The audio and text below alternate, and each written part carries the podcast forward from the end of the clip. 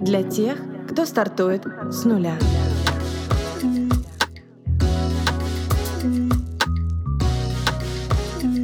С нуля. Привет, меня зовут Алиса, я основатель бренд-агентства Тую. Здесь мы говорим о брендинге, людях и предпринимательстве. Кто стоит за созданием бизнеса и как эти люди масштабируют свои проекты. Поехали!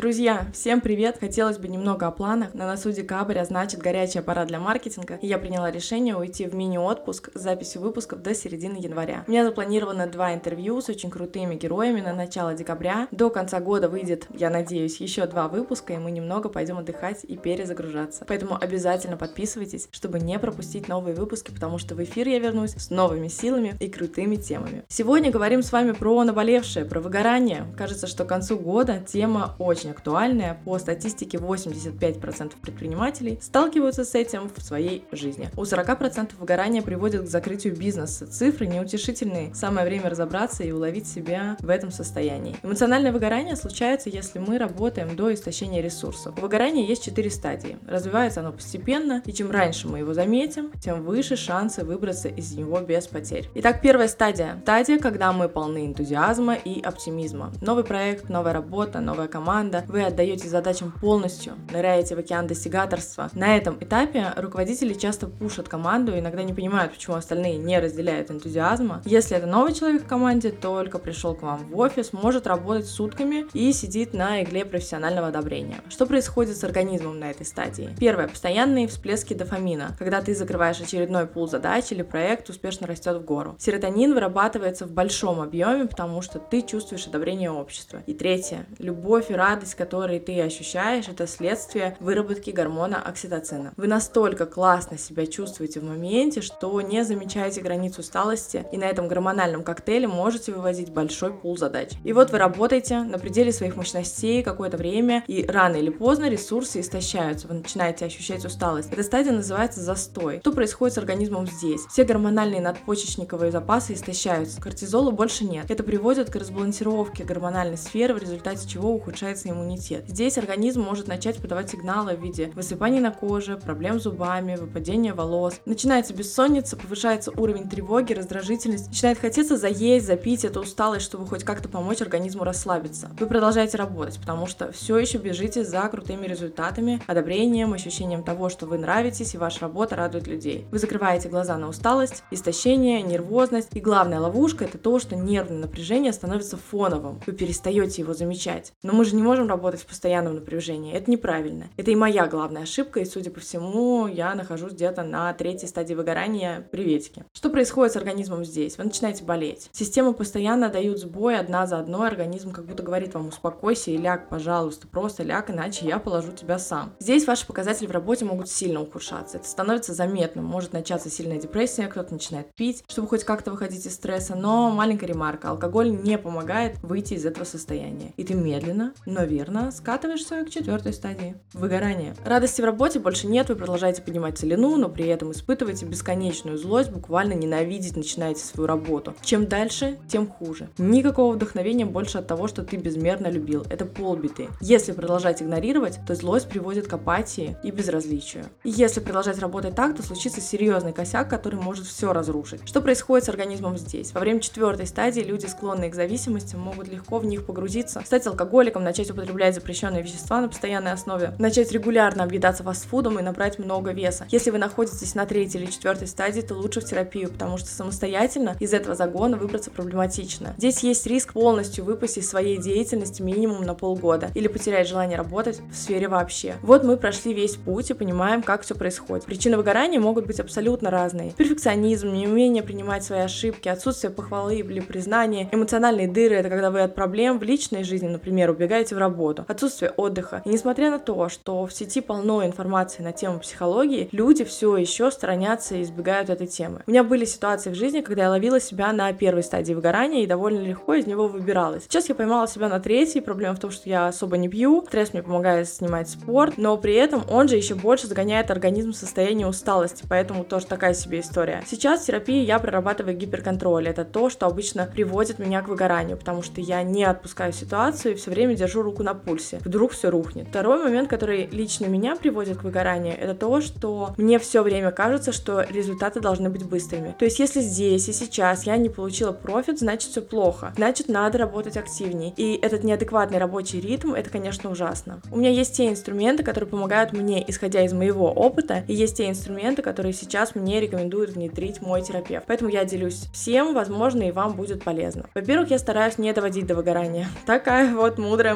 мудрость. Сейчас, когда я ощущаю усталость, я снижаю нагрузку. Во-вторых, я разобралась с причинами, по которым гонюсь за морковкой в бесконечном ритме. Это отсутствие чувства безопасности. И периодически я делаю простое упражнение. Я возвращаюсь в реальность. Мы же в мыслях все время где-то бежим, летим, мчимся, а тут ты выдыхаешь и начинаешь ощущать текстуры, запахи, температуру и себя. Это снижает уровень тревоги, ты начинаешь замечать собственные чувства и можешь заметить, насколько устал. Третье, я планирую, прям стараюсь сокращать количество задач на день. Вот сегодня я пишу подкаст, была съемка на Reels, будет еще пара административных задач и все. Раньше бы я еще поставила три созвона и две встречи и закончила бы в час дня следующего дня. У организма есть лимиты, и с возрастом они меняются. То, что казалось окей 5 лет назад, нужно менять сегодня. Я недавно прочитала, что человек в день может работать 4 часа. Все, что он работает сверх этого времени, то он берет в долг у своего организма из будущего. Страшновато мне стало, ребят. Сон. Сон — это святая святых. Я очень стала замечать свой недосып, и в 11 я стараюсь быть уже в кровати, иначе кукуха отъедет. Еще мне помогают прогулки. Мне классно, у меня есть дочь, я гуляю с ней, но если у вас нет ребенка, то просто гуляйте гуляете. 20-30 минут в день дают потрясающий эффект. Только вот бегом в магазин или между делами, из машины в машину, это не прогулка. Спокойным шагом, без спешки, гаджетов, наблюдая по сторонам, это прогулка. Если у вас есть собака, то утром натощак, сразу после сна, как бы лень и страшно это не было, очень круто влияет на организм, обогащает кислородом и дает заряд на день. Что еще? Спорт в адекватном режиме. Это как? Это из отклика организма, когда вы понимаете, что устали, не выспались, нет сил. Тренировку лучше пропустить пропустить. Если чувствуете, что силовую не вывезете сегодня, сходите на йогу. Движение это прекрасно, но только если не наносят урон. А если у вас бессонница, синяки под глазами, хроническая усталость, высыпание на лице и неправильный режим питания, то лучше пересмотреть график тренировок. Кстати, про питание. Знаете, я для себя сделала недавно крутое открытие. Если у меня нет чего-то в плане на день, то этого нет и в дне. То есть, если я не поставила в расписание обед, я его пропущу. Вот так и заработаюсь. А если тело не получает энергии, то пашете вы на его внутренних запасах истощая последнее. Выгорание не так страшно, если внимательно относиться к самочувствию и также с умом пользоваться ресурсами организма. Безусловно, бывают периоды, когда надо прям поработать. Но после таких марш-бросков надо сбавить темп. Это у меня в планах на декабрь, потому что можно просто закончиться, если так вот себя гнать в закат. На этой прекрасной ноте я иду отдыхать. Не знаю, в какое время суток вы слушаете этот выпуск. В любом случае, не перегружайтесь, выдыхайте и больше дышите свежим воздухом. Я не прощаюсь в этом году. Я надеюсь, еще услышимся. И давайте делать полезное вместе. Делиться информацией. Делитесь подкастом, друзья. Будем собирать комьюнити. Ну и пока-пока.